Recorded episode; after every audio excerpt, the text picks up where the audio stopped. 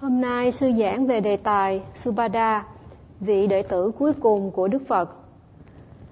Sư chọn đề tài này bởi vì sư thấy câu hỏi của Subhada và câu trả lời của Đức Phật rất là hay.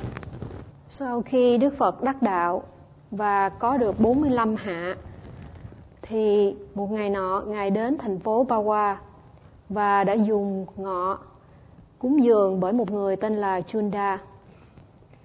Sau khi ăn trưa thì ngài bị tiêu chảy. Nhưng ngài muốn sử dụng thời giờ thời gian cuối cùng còn lại của mình ở Kusinara. Và từ thành phố Bawa đến Kusinara là 6 dặm. Do vậy Đức Phật phải đi bộ từ Pawa, thành phố Pawa đến Kusinara. Đức Phật muốn nhập Niết Bàn ở Kusinara bởi vì hai lý do. Thứ nhất, Ngài muốn đến đó để giảng bài Mahabari Nibbana. Xin lỗi, thứ nhất là Ngài muốn nhập Niết Bàn ở đó và Ngài muốn giảng một bài Pháp ở đó. Và lý do thứ hai là Ngài biết rằng Ngài sẽ gặp Subhada và rồi Ngài sẽ thâu nhận người này là một đệ tử cuối cùng của mình. Vì vậy, dù rất mệt, Ngài vẫn cố gắng đi bộ đến đó. Và trên chặng đường từ thành phố Pawa đến Kusinara, Ngài đã phải nghỉ mệt 25 lần. Khi mà Ngài đi đến thành phố Kusinara, thì có rất là nhiều đệ tử, tức là chư Tăng, đi theo hộ tống Ngài. Và Ngài đã đi bộ, rồi đến thành phố Kusinara vào chập tối. Khi đến đó, Ngài rất là mệt, và các chư Tăng đã chuẩn bị giường cho Ngài nằm nghỉ. Subhada sống ở thành phố Kusinara. Và khi biết Đức Phật đến thì Subhada nghĩ rằng tối hôm nay Đức Phật sẽ nhập diệt và mình có một câu hỏi thật là quan trọng để hỏi Ngài. Nếu không có cơ hội hỏi Ngài, thì sẽ không còn ai để trả lời câu hỏi này. Cho nên Subhada vội vã đi đến và thỉnh cầu muốn được gặp Đức Phật. Khi Đức Phật đến thành phố này, thì Ngài nằm nghỉ trên giường và Đại Đức Ananda canh gác bên ngoài. Mục đích của Đại Đức Ananda là khi mà Ngài canh gác ở đây, thì Ngài sẽ lựa chọn xem có ai thật sự cần gặp Đức Phật mới cho vào. Và khi mà Subhada đến xin gặp Đức Phật thì Anand, Ngài Ananda đã từ chối. Mặc dù Đại Đức Ananda biết được hai lý do của Đức Phật đến thành phố Kusinara nhưng Đại Đức Ananda không biết người đệ tử cuối cùng của Đức Phật chính là Subhada, cho nên đã từ chối. Và nói rằng, Subhada, đừng gặp Đức Phật, Ngài rất mệt, đừng khuấy động Ngài. Nhưng rồi Subhada rất lo lắng, nghĩ rằng nếu mình không hỏi Đức Phật thì sẽ không có ai trả lời cho mình. Do vậy, Subhada một lần nữa thỉnh cầu. Nhưng Ngài Ananda lại từ chối, và lần thứ ba Subhada lại thỉnh cầu và ngài Ananda vẫn từ chối. Và sư nói rằng sư sẽ đọc những câu tiếng Bali mà Đức Phật đã nói để chúng ta nghe được những lời nói vào thời đó của Đức Phật. Và sư đọc những câu Bali để cho chúng ta biết rằng những câu nói này là từ chính miệng của Đức Phật nói ra, chứ không phải là do ghi chép từ chú giải. Và ở đây Diệu Pháp xin mở ngoặt là Diệu Pháp không có nhắc lại được những cái câu này. Và cái câu Bali của Đức Phật nói có nghĩa là Này Ananda, con hãy cho Subhada vào. Subhada thật sự cần gặp ta để hỏi một câu hỏi rất là quan trọng, chứ không có ý quấy rầy ta đâu. Và khi mà được nhận được câu trả lời này thì Subhada sẽ có được rất là nhiều lợi lạc. Vậy con hãy cho phép Subhada vào gặp Đức Phật. Khi đó Đại Đức Ananda trở nên vui vẻ và nói với Subhada rằng Ô Subhada, Đức Phật đã cho phép ông vào gặp Ngài, hãy vào đi.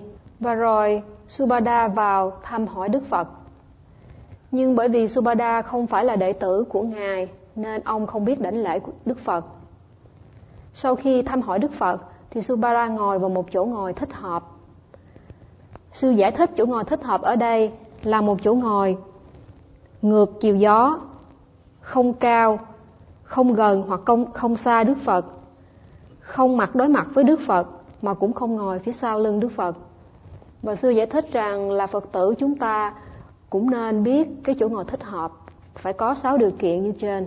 Subhada hỏi Đức Phật, tôi có một câu hỏi quan trọng này Gotama.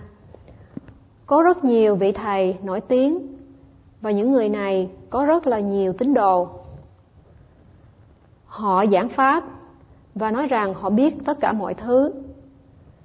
Và rất nhiều người tin rằng họ là những bậc thánh không còn ô nhiễm trong tâm. Thì trong thời đó sư nói là có sáu vị, sáu vị uh, nổi tiếng và tự xưng là họ đã thành bậc thánh và không còn ô nhiễm nữa.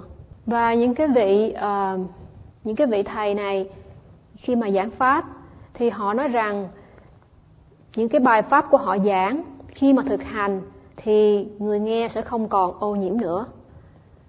Và Subhada muốn biết rằng làm sao mà Subhada có thể biết là những điều mà họ nói như vậy là đúng, là họ biết tất cả mọi thứ, hay là họ chỉ biết phân nửa những gì họ nói, hay là họ chẳng biết gì. Và Đức Phật trả lời rằng ta sẽ không trả lời câu hỏi này. Ta sẽ không nói rằng họ biết tất cả mọi thứ, họ chỉ biết phân nửa hay họ không biết gì cả.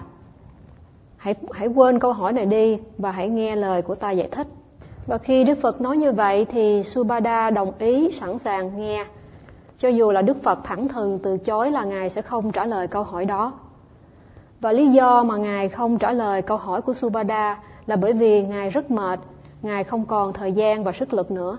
Và Đức Phật đã trả lời là Này Subhada, nơi nào mà có bát chánh đạo thì nơi đó xin lỗi nơi nào mà không có bát chánh đạo thì nơi đó không có các bậc thánh hiện hữu và các bậc thánh ở đây sư giảng là các bậc tu đà hoàng tư đà hàm a na hàm và a la hán. Và ý của đức phật ở đây là nếu như họ không biết được bát chánh đạo thì họ không có thể thực hành một cách đúng đắn. Mà nếu không thực hành một cách đúng đắn thì họ không thể nào loại trừ tất cả những ô nhiễm trong tâm. Và dạ. do vậy họ không thể trở thành các bậc thánh được.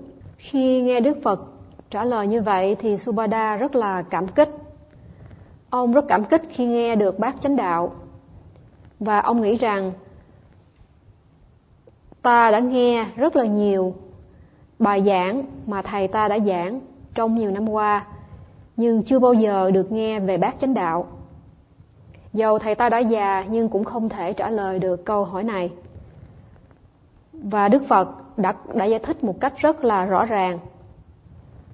Cho nên là ông rất là cảm kích. Và subhada muốn trở thành đệ tử của đức phật. Và đức phật đã nói rằng, nếu là một người ngoại đạo mà muốn trở thành đệ tử của ngài thì phải tập sự trong vòng 4 tháng để hiểu về luật tỳ kheo, để hiểu về phương pháp thiền, vân vân. Subhada chấp nhận. Nhưng đức phật nói rằng ngài sẽ nhận ngay subhada, ngài đồng ý cho subhada xuất gia, trở thành một chú tiểu và rồi thành một tỳ kheo ngay lập tức bởi vì ngài hiểu được đức tin mạnh mẽ trong subhada. Bát chánh đạo gồm có 8 yếu tố là chánh ngữ, chánh nghiệp, chánh mạng, chánh tinh tấn, chánh niệm, chánh định, chánh kiến và chánh tư duy. Sư chỉ liệt kê đơn giản hôm nay, rồi sư sẽ giải thích kỹ càng hơn vào một dịp khác. Sau khi nghe đức phật hướng dẫn việc hành thiền, thì tỳ kheo subhada đã đến một cái khu vườn và thực hành đi kinh hành trong vài giờ. Vị tỳ kheo subhada đã không ngồi thiền mà là đi kinh hành. Vị tỳ kheo subhada sau khi nhận được hướng dẫn hành thiền của Đức Phật thì trở trở về khu vườn và đi kinh hành một cách thật là chăm chỉ, tinh tấn, nghiêm túc. Tỳ kheo Subhada quan sát dở bước đạp thật là kỹ càng và đắc được đạo quả. A-la-hán. Sư nói rằng trong thời Đức Phật, cái tâm của các chư tăng rất là đơn giản, cho nên khi hành thiền thì các chư tăng có được sức định rất là nhanh và do vậy cho nên là nhanh chóng đạt đạo quả chỉ trong vài giờ. Nhưng ngày nay thì tâm của chúng ta không được như các vị vào thời đó. Thời nay ta có internet, điện thoại vân vân. Do đó tâm phóng vật, phóng vật rồi khi mà vào hành thiền thì không có định tâm được và không thấy đề mục được cho nên là không có đạt được đạo quả. Cho nên sư nói rằng khi mà chúng ta nghe các vị sư thời đó đạt được thánh đạo thánh quả nhanh chóng như vậy thì đừng có hỏi đừng có thắc mắc tại sao mà họ làm được nhanh như vậy. Nói về cái tâm phóng dật và không dễ tập trung trong việc hành thiền thì sư cho thêm ví dụ. Là sư đã ở TMC này hơn 3 năm, từ năm 2002 đến năm 2005. Và trong thời gian sư ở đây thì sư dạy giáo pháp cho trẻ con, người Việt, người Tàu, người Mỹ một lần một tháng. Và những đứa trẻ này từ 9, 10 đến 11 tuổi. Khi dạy giáo pháp cho những đứa trẻ con này, sư thấy chúng rất khó tập trung, tâm nó phóng dật rất nhiều. Sư nghĩ có lẽ nó quen với Internet và các trò chơi điện tử, nó không thích hành thiền, nó đến đây chỉ vì cha mẹ ép nó đi mà thôi. Và sư so sánh với những thời gian mà sư ở Thái. Khi ở bên Thái 8 tháng rưỡi thì có ba chú tiểu đến từ Lào. Một chú tiểu 8 tuổi, một chú tiểu 9 tuổi và một chú tiểu 10 tuổi.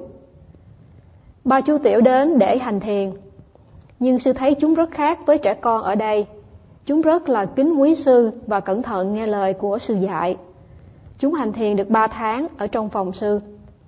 Khi mà sư có thiền sinh đến trình pháp thì sư dùng phòng ngoài và ba chú tiểu này hành thiền ở trong phòng của sư. Sư giữ chúng trong phòng sư bởi vì sư sợ chúng sẽ làm ồn trên chánh điện bởi vì chúng còn là trẻ con. Và trong khi mà ở phòng của sư thì sư lập ra thời khóa biểu một giờ ngồi thiền và một giờ đi kinh hành và chúng đã cố gắng tuân theo thời khóa biểu đó. Sau một tháng hành thiền, sư biết rằng ba chú tiểu này đã bắt đầu thiết lập được định. Thì một lần nọ trong khi trình pháp, sư hỏi một trong ba chú tiểu rằng con có muốn trở về trở về Lào hay không? Thì chú tiểu trả lời rằng không, con thích ở đây. Sư hỏi tại sao? Thì chú tiểu trả lời rằng khi hành thiền, con cảm thấy thân con nó bay bổng lên trên không nên con thích lắm. Có khi con cảm thấy như là con sống một mình ở trong rừng, con cũng rất thích. Khi đi kinh hành, có khi con cảm thấy như là chân con không còn nữa, cho nên con rất thích, con không muốn trở về Lào. Trong thời gian đó thì có một nhà tù mời sư đến phỏng vấn các tù nhân. Các tù nhân này đã hành thiền trong một thời gian ngắn. Và khi mà sư đến thì sư bảo các chú tiểu này chỉ cách cho các tù nhân đi kinh hành. Một chú tiểu thì chỉ cách đi trái phải, chú tiểu khác thì chỉ cách đi dở đạp và một chú tiểu khác thì hướng dẫn cách đi dở bước đạp. Rồi các chú tiểu cũng chỉ cái cách mà từ khi đứng đến khi ngồi ra như như thế nào. Các nữ tù nhân này khi nhìn thấy chú tiểu này có thể hành thiền tốt đẹp như vậy thì họ đã khóc. Và sau khi mà khóa thiền ở Thái của sư kết thúc thì sư mời ba chú tiểu này trở về miếng để học Bali. Thì một trong ba chú tiểu này rất là thích và muốn được đi. Và chú tiểu này đã khuyến khích hai người bạn của mình, hãy đi qua bên Miến Điện. Chú nói rằng, nếu mình ở Miến Điện, mình cũng sẽ chết. Nếu mình ở Thái, mình cũng chết. Nếu ở Lào, mình cũng chết. Còn nếu mà mình hành thiền, mình đạt được đạo quả, thì mình sẽ không có chết nữa cho nên hãy đi qua bên miếng điện đi sư nói rằng, chúng ta hãy thử tưởng tượng, ba chú tiểu này trong vòng ba tháng ở thái đã không ăn chiều và hành thiền dưới sự theo dõi của sư mà họ, mà ba chú tiểu này vẫn làm được sư nghĩ rằng xứ lào là một xứ nghèo cho nên các chú tiểu này không có internet không có điện thoại do vậy khi đến hành thiền thì ba chú này chấp nhận việc thiền tập một cách vui vẻ Đôi khi ba chú tiểu không hành thiền tốt thì sư phạt.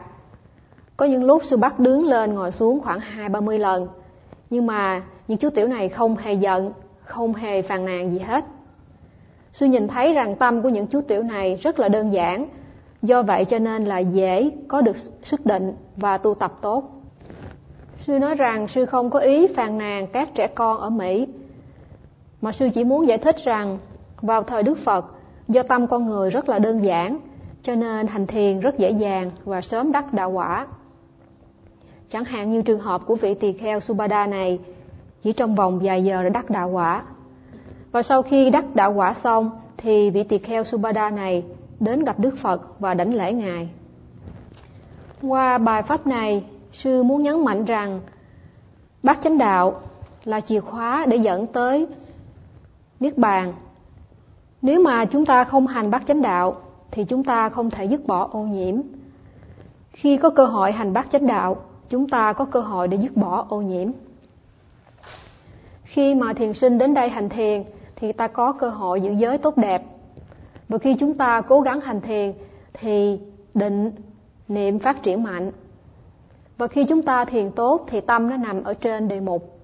Và chúng ta có chánh kiến. Như vậy, tám yếu tố trong bát chánh đạo đều có mặt đầy đủ trong chúng ta. Chúng ta là những người thật là may mắn được gặp bát chánh đạo và có cơ hội hành thiền hơn 2.500 năm về trước Đức Phật đã tìm ra con đường bát chánh đạo này và nó vẫn mãi mãi có lợi ích cho chúng ta ngay cả trong thời nay. Ngày mai sư sẽ giải thích về tứ đế, bát chánh đạo và việc hành thiền. Hành thiền như thế nào để đạt đến niết bàn qua con đường bát chánh đạo. Và sư muốn kết thúc bài pháp ngày hôm nay ở đây. Sa